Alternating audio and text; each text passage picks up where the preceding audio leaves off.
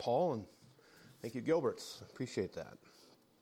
And we know that God is waiting just a little longer just for those to come to him. What a precious promise that is we actually find in 2 Peter chapter 3. But let's go right to our scriptures this after this morning. Sorry, just about messed that up. this morning, welcome. Let's go to Mark chapter 14. We continue on in the last week of Jesus' life, what we know as Passion Week. And uh, it's been a remarkable study in looking at how Jesus would have reacted to many situations. We got started there actually in looking at the power that Jesus exhibited over so many things. There was nothing of which he was not stronger than, nothing he was more powerful than. And then we find now we're actually coming to Thursday night. We're less than 24 hours away from him hanging on a cross. 24 hours away from literally Passover and communion becoming almost united at that point. It'd be the end of Passover, the beginning of communion, the beginning of us to remember what Jesus Christ had accomplished on Calvary's tree. This is the moment, this is the hour, Thursday night, just less than 24 hours away from when he would bear the sins of the world. Well, let's go to Mark chapter 14 now. Mark chapter 14. I'm going to read where we uh, were at last week, at least a portion of it, and we'll start in verse 12. Mark chapter 14, verse 12. And the first day of unleavened bread, when they killed the Passover, his disciples said unto him, Where wilt thou that we go and prepare that thou mayest eat the Passover? And he sendeth forth two of his disciples, and saith unto them, Go you into the city, and there shall meet you a man bearing a pitcher of water. Follow him. And wheresoever he shall go in, say you to the goodman of the house, The master saith, Where is the guest chamber, where I shall eat the Passover with my disciples? And he will show you a large upper room furnished and prepared, and there make ready for us. And his disciples went forth, came into the city, and found as he had said unto them, and they made ready the Passover. And in the evening he cometh with the twelve. And as they sat and did eat, Jesus said, Verily I say unto you, one of you which eateth with me shall betray me. And they began to be sorrowful, and to say unto him one by one, Is it I? And another said, Is it I? And he answered and said, Unto them it is one of the twelve that dippeth with me in the dish. The Son of Man indeed goeth, as is written of him, but woe to that man by whom the Son of Man is betrayed. Good were it for that man if he had never been born. And as they did eat, Jesus took bread and blessed and broke brake it and gave it to them and said, Take, eat, this is my body. And he took the cup, and when he had given thanks, he gave it to them, and they all drank of it. And he said unto them, This is my blood of the New Testament, which is shed for many. Verily I say unto you, I will drink no more of the fruit of the vine until that day that I drink it new in the kingdom of God. And may God add a special blessing to the reading of his word. And let us just pause for prayer prior to our study. Father God, we come in to your presence, thanking you for you being here with us as we worship you, as we praise your name. Father, as we look to the word, we would ask that you would open our hearts, open our minds, allow us to see you more clearly than we've ever seen you. We'd ask that it would be done exclusively through the power of the Holy Spirit. Father, we know that the word is strong and powerful, and will never pass away, even though heaven and earth will pass away as you spoke to those disciples over 2,000 years ago. Father, it's true today. Jesus Christ is coming back. There's no question. It's been stated by Jesus himself. The Word of God reveals it. Scripture is foundational. Father, as we go to it again, we thank you for those that are here. You know their needs better than they do. There's no problem, there's no situation that is aside from you knowing. Father, before they even know their needs, you are already beginning to provide. Father, we reach out to them from you, asking you to take care of them. Father, those that are hurting today, that you would put your arms around them, give them what they need. Now, these moments, Father, we commit back to you with anticipation, asking the Spirit to lead and guide us through the power of the Word. In Christ's precious and holy name, amen. Well, the last week of Jesus' life. It certainly would have went a lot quicker than we've taken time to unfold it. It seems like we've been going at this for quite some time. Um, but it's one that, after the fact, if you had situations in your life that maybe went rather quickly, and yet when you were able to take a step back and say, Whoa, just a second, that was amazing. God delivered me from that. There's situations that you've grown immensely. Things that you can take home, shall we say, take home notes to, that you can use in your life later. These moments that Jesus lived with these disciples, walked and talked with them for three years, and now we've culminated it down to the last week. We know that on Saturday, the previous Saturday, he would have come into the area for what reason? The thing they're actually celebrating on this night Passover. Passover to them, to the Israelites, was very, very sacred. It was a really big deal. It had been going on for about 1,500 years to this point. And it started way back when the Israelites had been held captive by the Egyptians. They were slaves for 400 years. They had gotten there, if you even go way back in history, that literally because of a drought. And if you know that the providence of God, that young man by the name of Joseph. Joseph was that favored son of his dad, Jacob, right? And unfortunately for the rest of the family, Jacob made that rather known. When you wear around a coat of many colors, it's very brilliant. You pick up on that. His brothers hated him, hated him immensely. And without getting bogged down too much, it's amazing though how God worked details which would have been seen as very bad. In fact, in Genesis chapter 50, even after Jacob had passed away and these brothers still had a guilty conscience, they had sold their brother, sold their brother to the Ishmaelites, and he ends up in Egypt. I mean, have any of you thought about selling your brother or sister? Not for very long, probably. And it was probably not carried out. Even though they were smiling, there was a thought there, wasn't there? But Joseph, it actually happened. He was sold into slavery. He ends up in Egypt in the hands of Potiphar. He did everything right, and you know the story. Everything went wrong. Everything went wrong. He's in prison illegitimately. He has done everything right, and it's terrible. There's some moments of which we raise our hand God, did you forget me? Joseph had that one moment after he had, remember the butler and the baker? How they were, one was returned to service and the other one was actually slain. His head was removed. And Joseph said to the one that was returned, he said, Don't forget me. Please don't forget me. Two years went by. You ever had two years just crawl along and you're, and you're in prison for nothing, for the wrong reason? That's Joseph.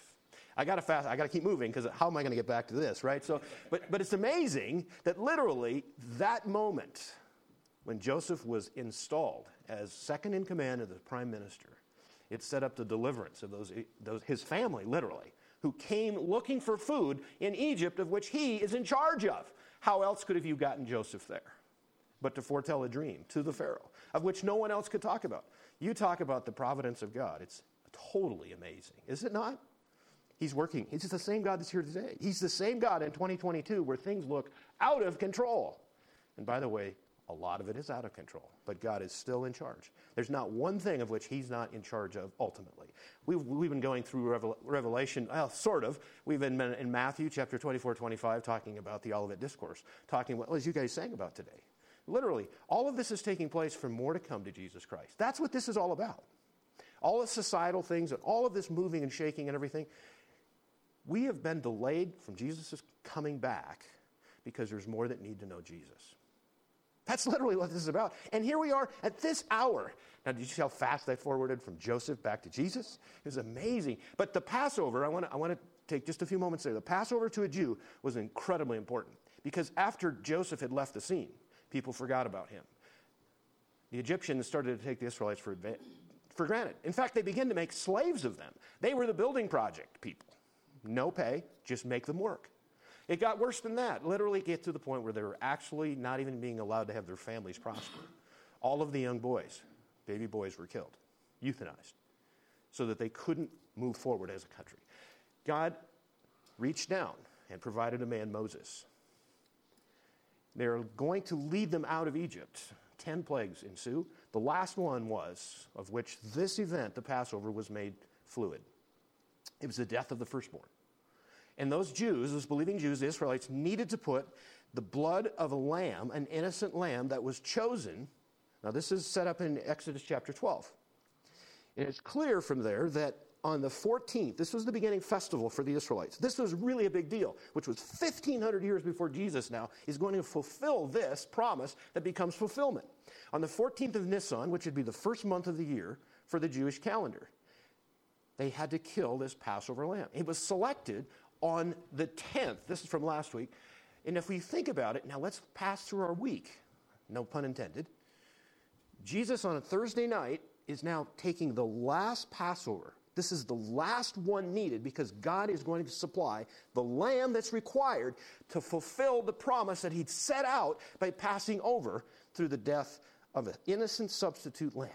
This is the night all of that comes to fruition, literally, the commemoration of those two events.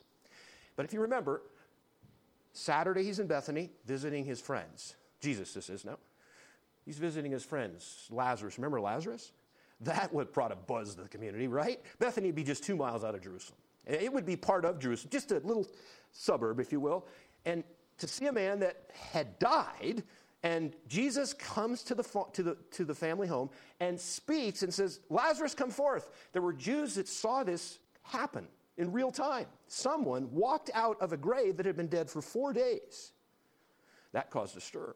In fact, it even tells us in the Gospel, we, we spent some time there, that people came from Jerusalem on the following day, which was Sunday, to see this man, literally, that raised Lazarus to life. He came out. On Monday, now let's think about this for a second. Now, if you go to Exodus chapter 12, I think we might have done this last week. The selection for the lamb that was used for the Passover, this innocent substitute the blood of that lamb that had to be put on the doorpost for the angel of death to pass over, that word Passover that happened way back in Egypt, that lamb was selected four days previous. The Passover was going to be Nisan 14, which was Friday. These are on Thursday night when Jesus and the disciples are gathered. The next day, that Passover would take place at 3 o'clock in the afternoon. So, four days previous to that would make it a Monday. Friday being the 14th, Monday was the day of selection of the Lamb. Do you know who traversed the streets of Jerusalem and people claimed him to be king? Was Jesus Christ, who was the Lamb of God, who was the Passover lamb that literally was the one that was going to give his entire life for those that needed him. So he was selected by God on that Monday. Tuesday, what would you do if you were crowned king? Well, I know what the Jews thought he was going to do. He was going to go downtown to the Romans and take them out because here comes the kingdom of God. Right? That would make sense. That's not what Jesus did. First thing, first order of business on a Tuesday morning, you have four days to live, is you go downtown to the temple of God and take it back for God. It had been totally merchandised, shall we say. It was commercialized. In fact, I've said it a couple of other times, but there's about 35 acres in the complex. So think of that, farmers. 35 acres. That was the temple area. And the lower gates, actually, there was a gate going through both sides of the temple. They used that as literally a travel fair for people to going through the city, through the temple. Jesus put an end to it on that day, on Tuesday morning. He cleaned the temple. On Tuesday and Wednesday were probably the most delightful times, literally, that the people had known because Jesus was teaching. Jesus was teaching God's business, God's word, God's words in his own temple. He said it was a house of prayer. That was Tuesday and Wednesday. Wednesday was a really big day. He came home exhausted. In fact, we spent a couple of weeks talking about things that Jesus said about his coming back again. The disciples, upon leaving the temple after Wednesday night, said, Oh, this is such a grand place. How majestic is this thing? And he said, Jesus, there's not going to be one stone on top of another. As they're walking home to Bethany, the Mount of Olives would have been in between. As they're sitting down there, just resting, and I'm sure it would have been sunsetting, it would have been an evening, of which Jesus made it a later evening, visiting about Matthew 24, 25, the Olivet Discourse, talking about his coming. He said, You know what? That day is coming. And that temple was destroyed. Heaven and earth will pass away, but my word will never pass away. And he was sitting on the mountain of which will be the mountain that he literally will come at second coming and stand, and that mountain will split on the very place he was telling 2,000 years ago those disciples what was coming. All of those things would have come into much more fruition as those disciples would have understood with more detail what was taking place. Well, here we are back, Thursday night. The disciples have, I'm convinced, no idea of what will happen in the next 24 hours. Even though Jesus has been very open, very fluid, he's told them repeatedly listen, guys, I'm going to be betrayed, I'm going to be killed, and he even goes on to say, I'm going to be crucified. I will be buried, but I will rise again. Now, to tie this into even what we talked about last week, um, we find that Judas, the one that betrayed him, that Satan entered him at least two times. That's told in Scripture. One was, which that was the event we talked about last week. There was a woman by the name of Mary, none other than Mary, who was the sister of Lazarus, which he had risen from the dead. That on that Saturday evening, anointed Jesus' body for burial. This is the same woman that no doubt would have anointed her brother's body after he died. She takes a year's worth of, of uh, spikenard. And women, I'm not a perfume expert. I'm just not. But this was expensive. Have you ever went to town, girls, and bought a bottle of perfume that cost one year's wages? Please don't tell your husband. That's what this cost. It was a it was an alabaster, in other words, a narrow necked, and it would have been down to the very sense if you could just take a drop or two. It was very, it was, it was pure. It was very, it was undiluted. I'll just say it that way. She, Mary, broke the top of the bottle off and poured the whole thing on Jesus' head and anointed his entire body. Now, I'm going to say to you, that must have been an overpowering sense of odor in that place. Now, the first one to get on her and literally it passed through the entire group, was a man by Judas Iscariot who happened to just, by the way, be the treasurer, who was also noted in the Gospels as being a thief. And he was ticked off. He says, What waste that is. Uh, have you ever heard of the son of perdition? You know what that word perdition means? Waste. He saw as what Mary had done to her Savior a waste in anointing his body, but literally, he, being the son of perdition, had wasted his entire life. There's a man that really, truly wasted his life. But she was chastised for using a year's wages to anoint her Savior's body. And Jesus said, Please let her alone. And then that was, was this parenthesis. We're in Wednesday night in the sense of chronological order, but to bring it back to how Judas would have got his mind wrapped around in betraying him, we had that little snippet last week, that parenthesis that described for us how Judas got there. And for him not to be able to get more money, for him to be able to steal more money, he was done with this program. He did not see Jesus' thing going anywhere ultimately at this point. Now, he was along for the ride. Uh, politics. If you just, and Jesus is in no way political. You can find that. Uh, remember, they brought that tax, that tax question. How many guys like tax questions? do, do, are you for taxes, Jesus? How is he going to answer that one, right? It was so good, though, wasn't it? They were waiting. They, they had him. They were just, just, they had him trapped finally. And Jesus said, Well, give me a coin. So he brings him the coin, and he says, Well, whose picture is on there? Well, Caesar's. Well, then I'd give back to Caesar what's his. But be sure, this is the really cool part. He, he nailed it. He said, but be sure and give to God what's really his. Oh, and they went, oh, missed it, right? That's who Jesus was. But politically, you think about it, there's a whole lot of people that are there for the money, for the power, and the ride. Judas Iscariot was that person. He was a skilled professional hypocrite. For three years, he had fooled everyone and the disciples except for Jesus Christ. John chapter 2 tells us that literally Jesus knew their hearts. He knew from the beginning of accepting Judas as being a disciple of what he would ultimately do. But Judas was skilled. Judas at that point then said, That's it. I need to make as much money off of this guy as I possibly can, which we went back to the Old Testament. 30 pieces of silver is what? The price of a slave. 30 pieces of silver, and this man, Jesus Christ, the God man, whose blood was spilt, was shed for the ransom of many. The value amongst the men that he created was a stinking 30 pieces of silver. And it's only his blood that can redeem us. Only his blood. Just popped in my head now, but we think about this time of year, you're coming toward fall, and there's, there's different holidays and different events. There's one that no one talks about, rarely, that's Reformation Day. It's on August 31st, October 31st. How many of you celebrate Reformation Day? uh, Reformation Day was the day that literally a man by the name of Martin Luther, ah, now things are starting to dig in, right? Martin Luther went to the door of a church and he nailed something on there. It was 95 theses that was wrong with the church's doctrine.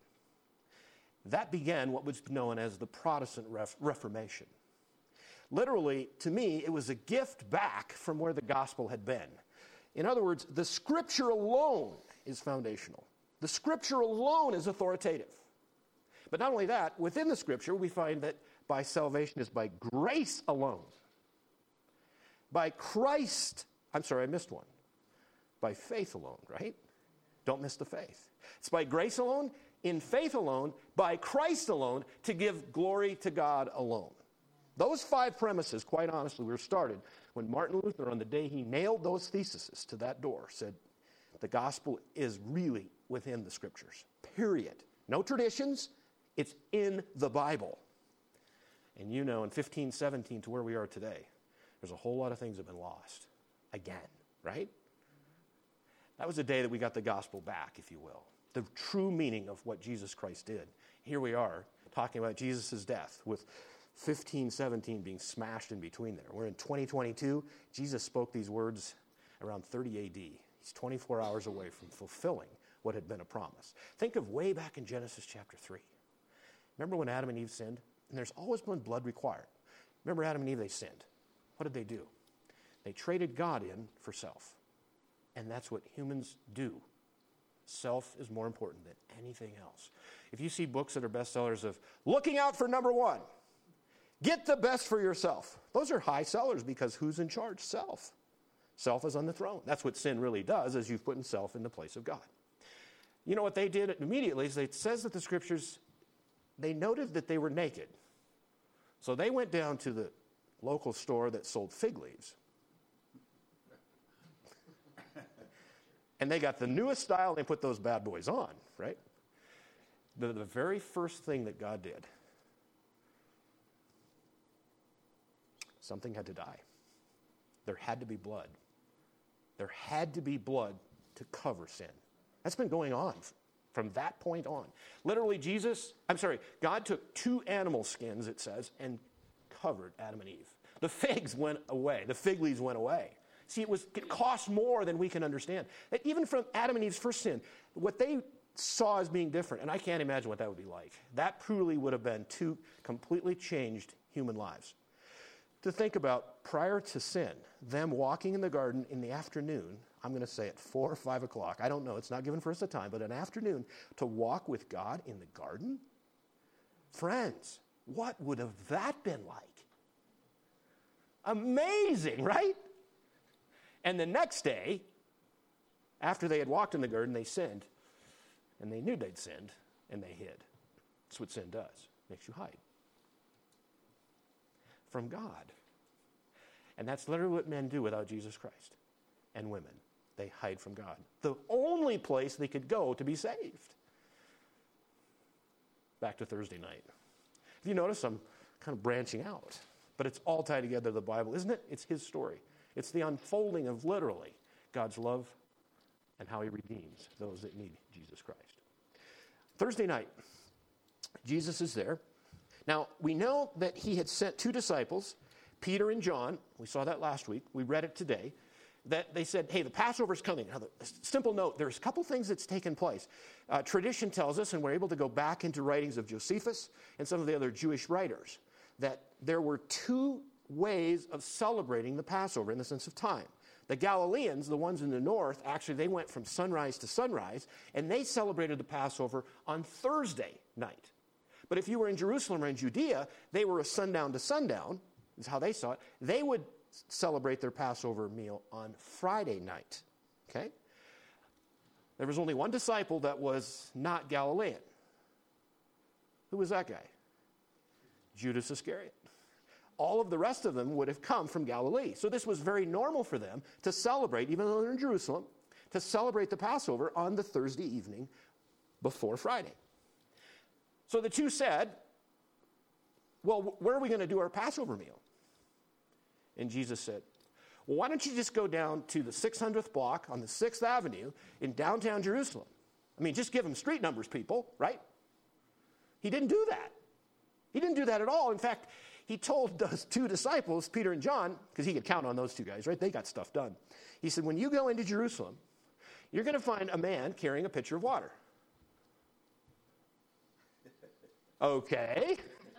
Now, for us, that seems there's probably more than one man carrying a pitcher of water in Jerusalem. Probably not.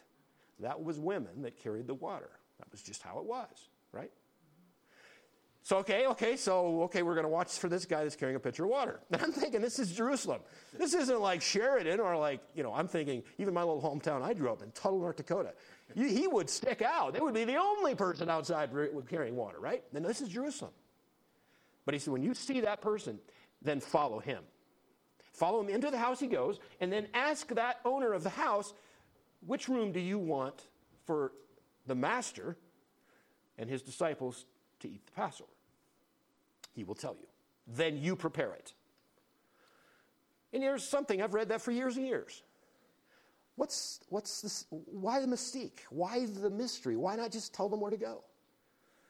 Well, what had happened just previous to that, which we went through, was the fact of how Judas Iscariot now had had a plan.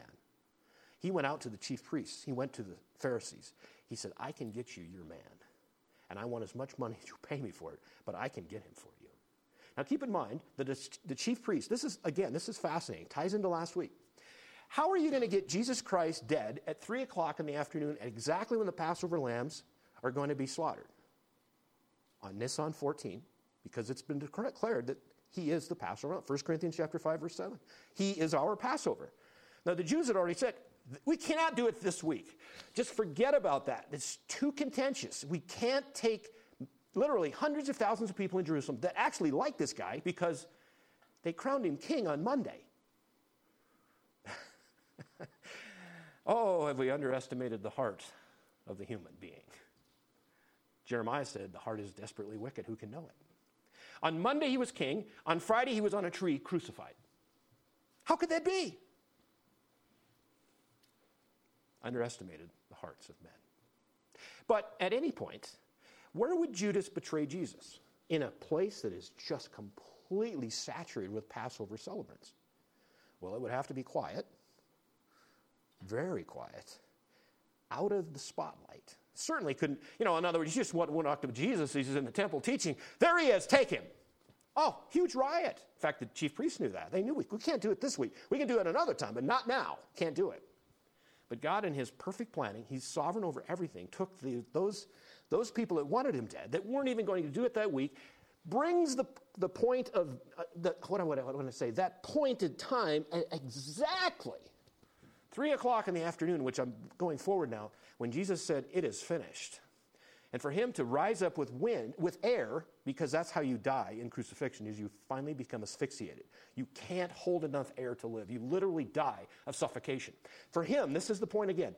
No man took Jesus' life. No man, no country, no government, no nothing took Jesus Christ's life. That Jesus died for you and for me willingly, and he did it purposefully. In fact, John 10 18 says that very thing. No man taketh my life, I lay it down myself. Thank you, right? It wasn't, it wasn't a rebellion that fell short. No, no, no, no. This is literally the plan of God that unfolded perfectly at that time. So Judas would have to find his moment. Now, what if Jesus would have said, if you just go down to that place on the top floor, I'll be there about sundown? Who do you think would have been the first person there with a group of men? That man's name is Judas Iscariot. But Judas didn't know where they were going. John and, P- in fact, they didn't even go back home, Peter and John. They stayed after preparing the meal. So when Judas came, he came to find out for the first time as well. And the only time he left was after the supper was completed because this is something, this is important. This event had to happen. This is the last Passover and the first communion, if you will. And Jesus is in charge. No one could know except at the right moment. That's where we find ourselves tonight, this Thursday night. Jesus Christ is about to offer himself.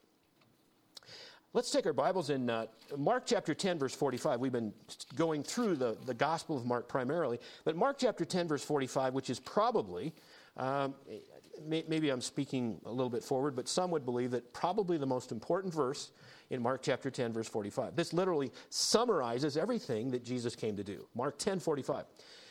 For even the Son of Man came not to be ministered unto, but to minister or to serve, and to give his life a ransom for many.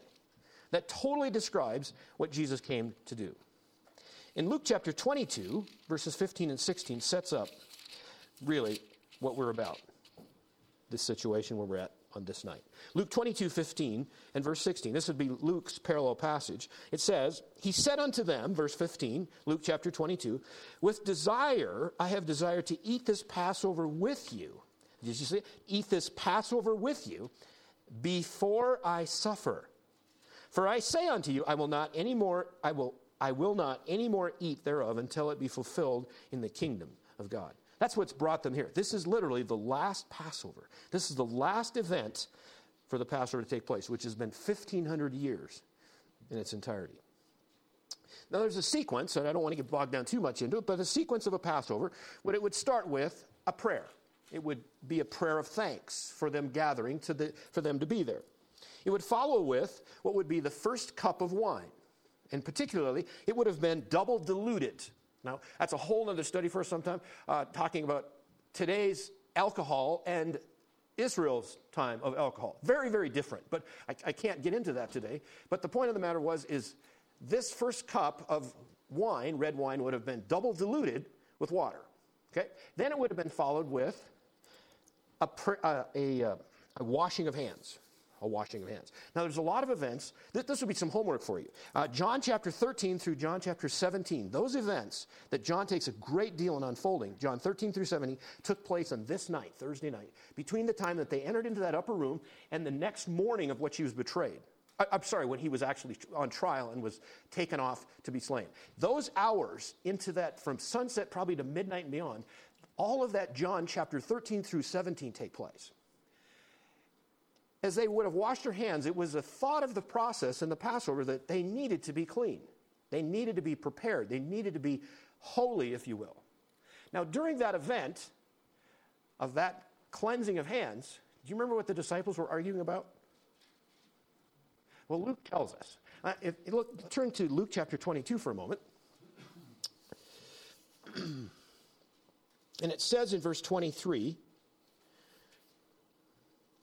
he, he had told him who was somebody's going to betray him, but let's keep going. Verse 23, uh, Luke chapter 22. They began to inquire among themselves which of them it was that should do this thing. In other words, betray Jesus. Watch verse 24.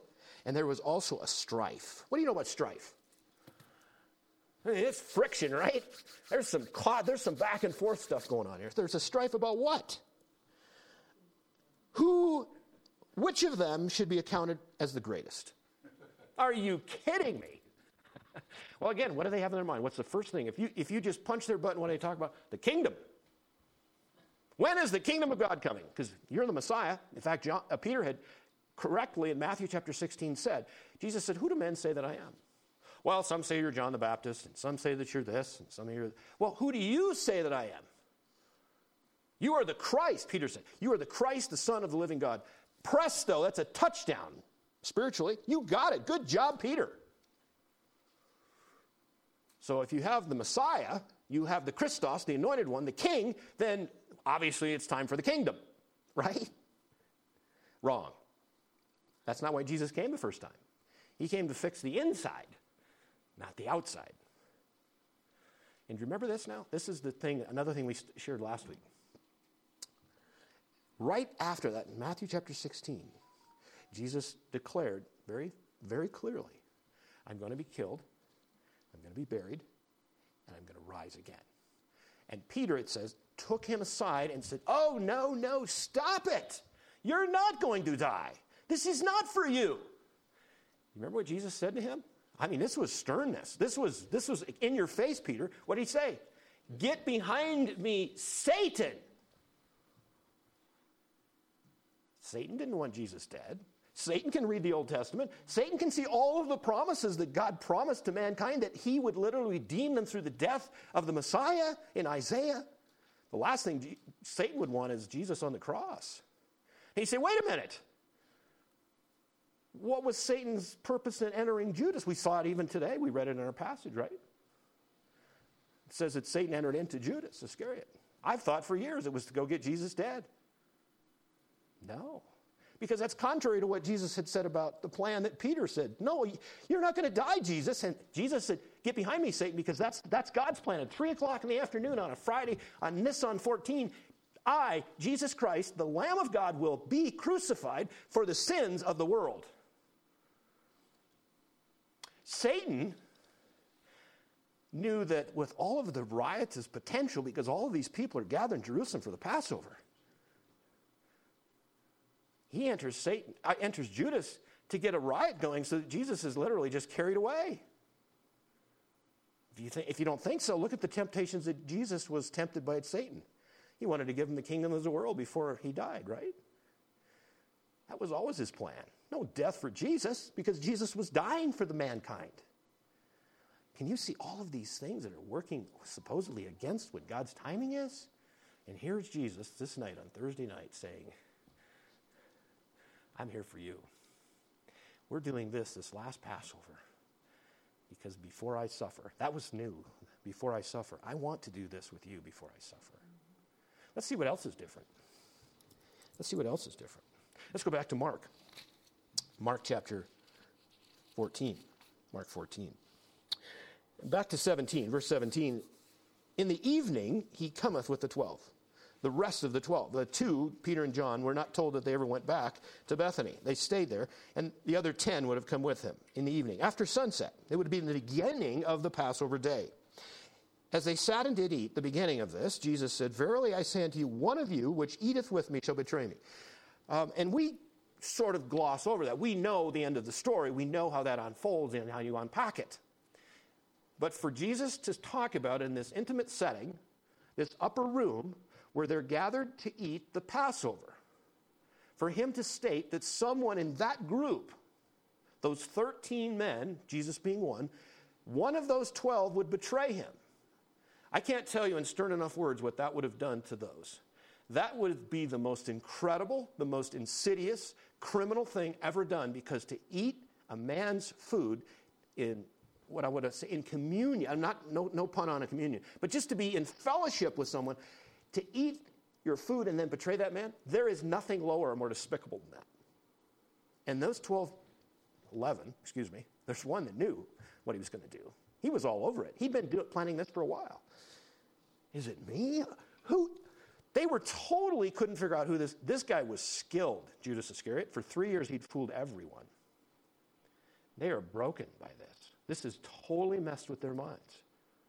Who could this be at the outset? But it didn't take him long, right? Remember, I'm better than you are. You just wait till this kingdom happens, John. I, Peter, I am moving to the top. This cabinet settings, I mean, Jesus is just, he's just getting those cabinet positions filled now, and I can guarantee you, John, I'm going to be better than you are. Oh, knock it off, Peter. You've got too big a mouth. I, Andrew, will be far superior. Can you, just going on in this, oh, you must have almost made Jesus cry. No, he did something even better than that.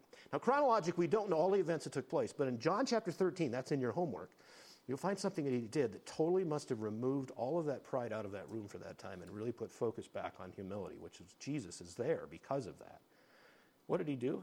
Just quiet. I can just, now I, I don't know, but I just knowing, you got that turmoil, that strife on the room, and all of a sudden Jesus takes off his garments and grabs the water and begins washing their feet. That got their attention. what did he said to his disciples? What had he saying to his disciples? You will know you are my disciples by the love you have for one another. You know how the church, how Christians affect a world that's around them? By the love they have for one another. See, that word strife would have not been so foreign to everything that Jesus was about. I think that was about the time when they had the washing of the hands because they were arguing while they were trying to get righteous and holy. Jesus said, I'll tell you what, let me point to, let's go right inside on this, okay? Let's go right inside. Let's talk about your hearts. All of that taking place in these moments of solitude. Judas was getting nervous, right? As I think it's the first time he knew, finally, Jesus knows. In fact, he was so foolish as to is it I, Master? and Jesus said, As a matter of fact, it is. And then it says, after he, and then John, in fact, let's go to John, uh, let's see, what chapter would that be? I think it's, uh, let's go to John 13, I think. Yeah, let's go to John chapter 13, verse 21. When Jesus had thus said, he was troubled in spirit, John 13, 21, and testified and said, Verily, verily, truly, truly, I say unto you that one of you shall betray me. Then the disciples looked one at another, doubting of whom he spoke. Who could this be? And there was leaning on Jesus' bosom one of his disciples whom Jesus loved. Who is that? John. He's the one that's described as the, the, the disciple that Jesus loved. Now watch verse 24. Here's Simon Peter. Hey, hey, hey, John. Simon Peter therefore beckoned to him. That would be like giving him an elbow, right? He, he's probably, and again, we're not sitting at a table like that. Let's a picture on the wall. You'd be reclining, someone on a couch situation where you'd be resting in your arm, and your feet would be away from the table, and you would be joined kind of around for a long, and I would have to say, a long session of conversation. This went on for hours, actually, on this night. And no doubt, John was next to Jesus on one side, and we know that Judas was the place, he had the place of honor. To Jesus' right. He, can you believe that? Jesus made the place of honor on the night he was betrayed by that very man that he knew he would be betrayed by, made him give him one last chance, made him the place of honor. But to the other side of Jesus must have been John. And Peter was next to John. Hey, hey, hey, John, ask him who it is. And it says that John, let's read it of the scriptures, verse 24. Simon Peter therefore beckoned to him that he should ask who it should be of whom he spake. That he, then lying on Jesus' breast, saying, Lord, who is it? Jesus answered, He it is to whom I shall dip, give a sop when I have dipped it. And when he had dipped the sop, he gave it to Judas Iscariot, the son of Simon. And after the sop, as Satan entered into him, then, Jesus, then said Jesus unto him, That thou doest, do quickly. That no doubt would have happened in the next sequence in the Passover meal. After the, the washing of hands, there would have been the eating of bitter herbs. That would have been an unleavened piece of bread that they would have had a paste made out of fruits and nuts, and then bitter herbs, of which you would have put, you would have dipped that, that bread into and then eaten it. During that time, that's what Jesus literally was doing. Right then, early on, before he ate the Passover lamb, Judas Iscariot, he left. Now, the disciples thought that he was just going to get, get some business done because he's the treasurer. He's the smart guy with the money. So they thought he just left for that reason. Literally, he was gone from that the rest of that night. He had been found out, if you will. He was on to everything that he had wanted to do for those periods of months of what he was doing. Uh, just to show you, back in Psalm chapter 41, verse 9. Um, the psalm speaks about being betrayed in verse 9. It says in Psalm 41 9, Yes, mine own familiar friend in whom I trusted, which did eat of my bread, hath lifted up his heel against me. That's exactly what Judas did. That's exactly what he did. Uh, Judas. There's an interesting thing. Now, God, in all of his sovereignty, in fact, let's let, uh, back to Mark chapter 14 and verse 21, I believe it is. Let me go back there a moment. Mark chapter 14, verse 21. Jesus speaks to this in verse 20, it is one of the twelve that dippeth with me in the dish, verse 20. Then verse 21, watch this. The Son of Man indeed goeth. In other words, it's going to be just as written of him, just as the scriptures say. But woe to that man by whom the Son of Man is betrayed. Good were it for him, that man, if he had never been born. Within that verse is something that we have God's sovereignty. There isn't anything that Judas could have done to have dismissed or or made the time frame of Jesus dying on a cross at 3 o'clock on, on uh, Nisan 14 in the year 30 AD. Nothing he could have done that would change that. But he is just as responsible for every choice he ever made. For three years, he walked with Jesus Christ, heard everything, watched him calm the wind, watched him calm the storm, watched him walk that Lazarus walked out of a tomb. All of the power that he exhibited, Jesus Christ, over all of those various instruments and nat- uh, uh, things of nature, all of that, death included, Judas Iscariot made a choice. And he's responsible for that choice. Even though God used those events to fit together perfectly. The things that are going on in our world today, I, have I've not seen anything like it. We are on a free fall, a spiral out of control. But you know what? Those events God will use to bring to fruition everything that He speaks about in His Word. You cannot get to the book of Revelation and the Great Tribulation without those events unfolding as they are. But, you, but mark this now every single person that knows the difference between right and wrong is responsible for the choices they make. That's the way it is. And the really cool part is, is God's choice before the foundation of the world in uh, Ephesians chapter 1 says that he had beforehand determined that Jesus Christ would die for mankind. I am really glad he made that choice because I wouldn't be here today. You wouldn't be here today. If you're just fending for yourself, and there's so many people today that are just trying to buy God off, that's why Reformation Day, tomorrow, October 31st, as Martin Luther would have nailed those theses to that door in saying, the scripture alone, by grace alone, by faith alone, in Christ alone, for God's glory alone. That totally sets it up perfectly. If you are someone you know that is trying to gain salvation by works, by getting enough on your checklist, there's enough good to offset the bad, you are not only wasting your time and your life, you are immensely disillusioned. The Bible says the wages of sin is death. And we inherited by Adam the sin nature. And there is no way around that, something you can do nothing about. It is Christ alone. And here he is, living on earth, laying out before these disciples this is the last of the Passover. I am that Passover. In fact, look what he says. This is new information.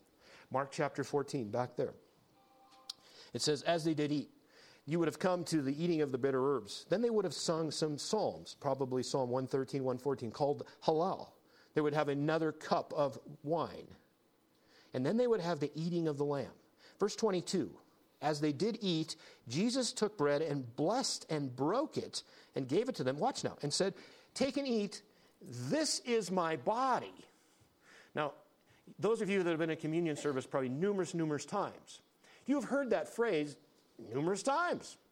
For the disciples, that was new information. That was new information. What? This is my body. Wait a minute. This is the Passover. Exactly. This is the full. This is the full consummation of the final Passover. Up till now, all of the think of those covenants. There was the Noahic covenant. There was the Davidic covenant. There was the Abrahamic covenant. There was the Mosaic covenant. Every one of those was a promise in the future. Now it says that Jesus, because he was the Passover, signed or fulfilled a new covenant. And guess what? It was not a promise in the future, happened right then.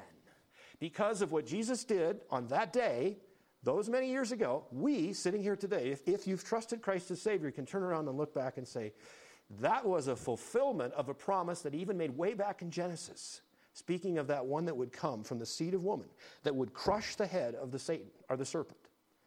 That was a promise, but this is a fulfillment. You're here to, I'm glad I'm on this side of that promise. I wouldn't have been nearly as good in the Old Testament looking for, yeah, well, that'll be the day, won't it? And just go about your business and have to go, go. I'd have to have a large herd of animals because, right, the only way you, you can get there's the sacrifice. Thank you, Peter, for filling that in. I would have to have a large herd, not because I deserve one, but I just have to have one for all of the sins I probably would commit, and you have to go down and get it taken. But it's never taken care of. That's a really key. Imp- it was called atonement. Atonement is covering.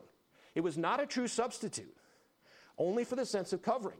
Jesus Christ became your substitute. God saw you, I'm sorry, saw Jesus Christ on the cross as if it was you having lived your life of which he paid the price so that you could live a life that Jesus lives, pure and holy and righteous. And one day, those of you that are in Christ will be with him forever. Forever. Now, when he said, This is my body, literally within 24 hours, his body would be hung on a cross. And the pain and the anguish that he must have suffered, I can't describe for you. In fact, he wasn't even recognizable, I'm sure, by the time he was beaten. And I look at all of those players all the way along the line, Pilate particularly at the end. He had an innocent man. He declared him to be innocent. I find nothing wrong with this man. He's innocent. And yet he still had him killed, turned him over to be killed. That's my Jesus. He took it all. Wow. Then he goes on to say, He took the cup. And when he had given thanks, he gave it to them, and they all drank of it. They all drank of it. He said this This is my blood of the New Testament, which is shed for many. That statement is so incredibly powerful. Let's go to Hebrews for a moment. Hebrews. Hebrews chapter 9.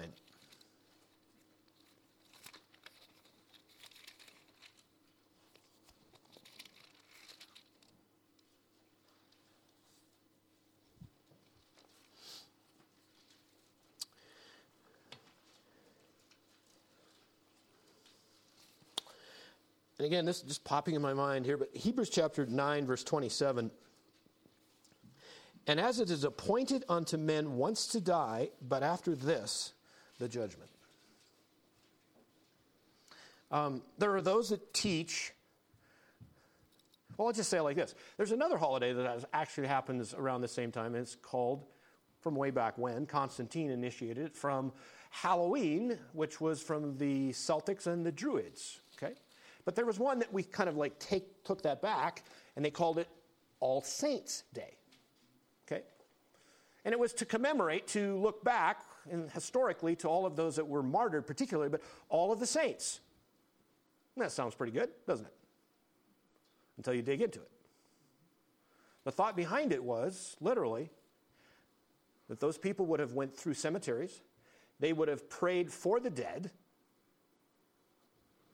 what did that verse just tell us? It is appointed unto men to die once and then the judgment. We don't pray to dead people. In fact, that's necromancy. That's how Saul lost his life. It's a serious thing. We have this life, we have our last breath, and then eternity is in our face. I can't tell you what that's like, but I know what the Bible says. You have this life to get it right. You have this life to accept Christ, accept the Passover. Anything else? You've missed it. Purgatory, that is, that is wrong. It is not only extra biblical, it's wrong, period. There's no in between translation. What do you do with Hebrews chapter 9, verse 27? It's clear, isn't it? But look at this. This is what Jesus was alluding, or what the disciples would have known, is in chapter 10, verse 3 of Hebrews. In those sacrifices, they'd made many sacrifices. There's a remembrance, again, made of sins every year. He had to do this every year. The Passover, it was accomplished every year, wasn't it? Right? Got to do it again next year, and next year, and next year, and next year. You sin, you have to sacrifice. But look at this, verse 4. For it is it is not possible that the blood of goats and of bulls should take away sins. That has been the problem from the very beginning. And Jesus now is saying, This blood, this cup is my blood, which is for the ransom for many. He has told this story multiple times that I am being sacrificed for you. And this is where the last Passover, this is the last lamb. There's no more lambs need to be done. We don't need any more priests. He has stepped in. He is our high priest, period. It's done. And for those disciples to witness, to have witnessed that very essence of the end of the Passover, the last one. Now, just a minute. He said something, though, didn't he? He said, I say unto you, I will drink no more of the fruit of the vine until that day that I drink it new in the kingdom of God. Verse 25.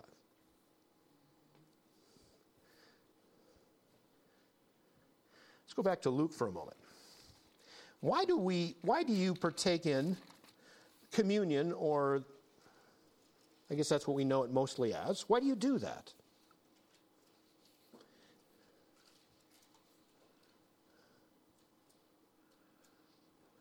Verse 19 of Luke chapter 22. He took bread, gave thanks, broke it, gave it unto them, saying, This is my body which is given for you. This do in, what's the word? Remembrance of me. That's what it's about. Uh, that, that bread does not become his flesh. You've heard of transubstantiation, you've heard of consubstantiation. Those are where literally those elements, the bread becomes Jesus Christ's flesh himself, and the blood becomes his very blood. No, it's not that at all. It's literally, are you ready? Remembering me. It's bread and it's wine. It's just elements that literally allow us to remember exactly what Jesus Christ accomplished. Now, there is one more. Did you know this? There's one more Passover that will happen. You'll find it in Ezekiel chapter 45 and verses 21 and 22. In the millennial kingdom, in those chapters, Ezekiel 40 to 48 talks about a new temple that will be built in that thousand year reign of Jesus Christ, that theocracy. And within that thousand year reign, in Ezekiel chapter 45, there's going to be one more Passover that's described of Jesus presiding over. That literally the, the memorial is not about the lamb of the exodus of Israel, it will be the lamb that was slain for the removal of sin from the world, the Passover of sin itself. That will be taking place in the millennium. But it's also the communion, the time of us sharing, remembering Jesus Christ as being our Savior. That will go on as well. It's like the two will actually be joined in the millennium. Now, for us, those of you that are in Jesus Christ, now it's interesting. Did you see who did not participate in this Passover or in this communion service? Judas Iscariot. He had no part of him. This is for believers only. This is for those that have trusted Christ. This is how that flesh and that blood becomes is the fact that you must trust Christ alone. If you're on a works program, that is you're helping God to get saved. You've got the wrong package. You've got the wrong program. Jesus Christ accomplished everything. I remember I was in a conversation with a, a young man um, from a cult um, but he came, and we, we had a great visit many years ago. And uh, interestingly enough, I'd met this individual at another place, the location that I lived in Miles City. It's too long a story, but and I, I and I kind of remembered him anyway. But he was on a, I, I would just say a journey. I'll, I'll say it that way. And uh, he, we get into spiritual things. We're just visiting, you know, it was like you could tell that you had to abstain from things and you had to really master other things. It, there, was, there was a list. You could see the list. And I said, well, Ephesians chapter 2, verses 8 and 9 are the key to salvation. For by grace are you saved through faith. It is not of yourselves, lest men would boast. It is the gift of God. It is a gift. It's a, it's a gift. And he, he just couldn't grab it. He, he couldn't, you know, it was like, but you have to do your part. I said, what part do you have to do? What part didn't Jesus do? Because if you could do a part, or if you could do any of it, then Jesus would never come at all. Well, you have to do your part. Okay. I said, so for instance, and I think I said this I said, what would happen if, if I committed adultery today, I trusted Christ, and I died tonight? What would happen to me? Well, a legalistic mind would say what? He said, Well, there's no hope for you. Okay. I said, So you're helping God out. Now, God forbid, I said, God forbid that that would happen. That's not God's plan, but God forbid that. But so we went on a couple of different examples. What if, and I said this, and I said, What if you told a little tiny white lie today? Just a little tiny one. Just, just one that only you knew was not true. Well, that's different. so then I said, Let's go to James 2.10. Let's go to James 2.10 for just a moment. James chapter 2 and verse 10. James 2:10.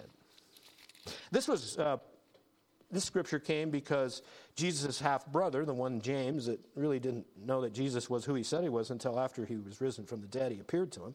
But look at verse 10 of chapter 2 of James. For whosoever shall keep the whole law and yet offend in one point, he is guilty of all. that poor young man. I said, What happened to you? I don't know. I said, That's really, really important because it's all about Jesus Christ. If your faith is in Jesus Christ alone, and Him alone is the only way to be saved. And he took off like a mashed rabbit. Could, I said, I'll be praying for you. But, but see what it does. Now, I hope, and, I, and we need to pray for that young man. He's not a young man. This has been a long time ago. He's, a, he's an older man. But the point of the matter was, at that point, right there, he had a choice to make. What am I going to do with that? See, it's the same for us today. If we're trusting in any of our works, pros or cons, and you're trying to do it on your own, that's not what Jesus died for. Jesus didn't need you to die with him. You need to die to Jesus. He is the one that's fully and completely 100% in control. And he's the one that paid for the price. He's the only one that could have gotten it done because he's the only one that never sinned. And on that night, just hours before he would be hanging on a cross, Jesus is sharing everything with them intimately. I can't imagine the emotion that Jesus must have felt because now, with just a very short period of time, he's literally going to be perspiring drops of blood. The anguish that's in his soul. And it's not just for the pain, but the part that's never happened before. And we're told that from noon on Friday until 3 o'clock, this earth is dark. You know what's taking place? God the Father is turning his back on God the Son, who's bearing all of the sins of the world. That, my friends, there's no way to describe what Jesus Christ would have felt with that distress. That's what he knew was coming. And it didn't matter. He still laid down his life for us.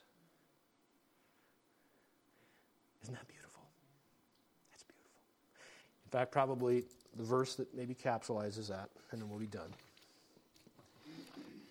2 Corinthians chapter 5, verse 21. 2 Corinthians chapter 5, verse 21.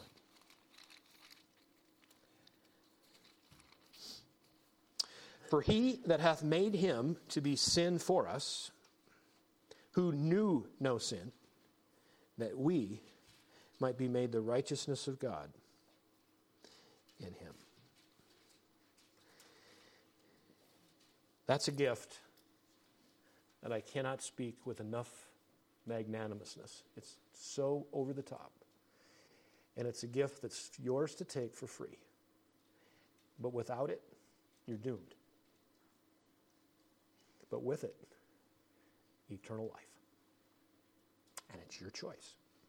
Just as Judas Iscariot for three years, I, I, I, find that hard to believe. How could Judas Iscariot travel in the steps of Jesus, watch all that he did, Watch all of the things that he conquered, all of the power that he exhibited. And again, that's the other thing. I, I love this because as we've studied through Mark, the people that wanted Jesus to exhibit power, show us another sign. Never one time did he do that. Do you know what got Jesus to powerfully demonstrate power? Compassion when he came upon those that were demon possessed, when he came on those that had health issues, when he had those that literally in Lazarus' case that had died. The people were in desperate need is when Jesus' compassion, his power just was exuded from him. And Judas watched that for three years and sold him, sold my Savior, sold your Savior for 30 pieces of silver. If an ox would gore a slave, we looked at in Exodus, that's what it cost. You had to repay that slave owner 30 pieces of silver, and that's what my Jesus, my Savior, my one that one drop of his righteous, precious, holy blood would save me from my sins, was betrayed at the hands of men for 30 pieces. Whew. We've got a holiday coming, Thanksgiving, that has been forgotten, isn't it? It's been forgotten. We call it Turkey Day. We call it it seems like it's a football day. It's, it's, there's all kinds of different things, right? But you know what? If there's one that we really need to get a hold of, it's Thanksgiving. That's the one they can't get quite far enough out of the way fast enough because Christmas is here and we've got to have Black Friday so we can sell stuff, right? and we've missed, we've missed everything that God has given to us, particularly in America. I, I do not know of another nation that has blessed so much for so long, which is our biggest problem literally today. We've lost fact, we've lost tr- the focus of what God has really accomplished for us. You look at our founding fathers in those 1700s, late 1700s, and what they stood up for. And no, not every one of them was a Christian. I'm, I'm smart enough to know that. But there was a respectfulness on who God was, there was a respectfulness of what He had done. And there was something about standing firm with God that things could be changed. I'm here to say today, in 2022, it looks very dismal for our, for our nation today. It really does. But my God is still the same God that allowed our founding fathers to win the Revolutionary War against a nation that did not want us to be able to worship God freely. That same God is still in charge. So if we as men and women and children get on God's side and see His stuff as being really important and taking Him with us, then anything is possible. As that angel told dear young teenager Mary, who was going to have a baby from the Holy Spirit, that was a first timer, right? And she says, How could this be? Remember what the angel said? With God, nothing is impossible. And what looked like a complete disaster after Adam and Eve sinned, that looked impossible. God should have just started over, just wiped it out and started over. No, he says, I've had a plan from the very beginning, before there was a beginning, before there was time, before there was anyone or anything. I had determined that Jesus Christ would die for your sins. And ultimately, eternally, you will live with me forever if you accept that gift. Men and women, that is the best story, the best gospel, the best news that I could share for you this day or any other day is that not only is God in control, God loves you, and He took His Son and put Him on a cross and paid for your sins. We have a lot to be thankful for. Praise God. Praise God. Praise God. Let's pray. Father God, we can't measurably give you enough thanks for what was accomplished. The anguish, the suffering, all of those things that our Savior Jesus would have encompassed him in these last hours. And he did it because he chose to. Christ died according to the scriptures. It was accomplished, even when Satan didn't want Jesus dead. At least not for that reason. Men wanted Jesus dead, but not that time. But Father, your sovereignty just is so bold, so stark in your accomplishments. And you are not slack in your promises that Christ will come again. But this time he will come in judgment. The first time he came to save, to seek and to save that which was lost. In the beginning was the Word, and the Word was with God, and the Word was God. Lord, we just bow in humility, thanking you for the precious gift of salvation. And as we were instructed to remember during our communion services, to remember what Christ had done. Bless these that are here today, Father. You know where they're going, their life steps, their journey that you've placed them for is just as Esther was told for just a time, just as this. It's no accident that each and every one of these are here today on this day, October 30th, 2022. And in these travels that they go this week, there will be people that need what they have to say. Give them the message, just as you instilled in the disciples that grand and amazing commission that was given to them prior to Jesus Christ leaving this earth. 40 days after his resurrection, literally 11 disciples, he said, To you, there's a mission that you would evangelize the entire world and to make them disciples. Father, you have seen that come through, you have seen it happen. Father, we bow at your feet, praising you, thanking you. We ask all of these things in Jesus' name. Amen.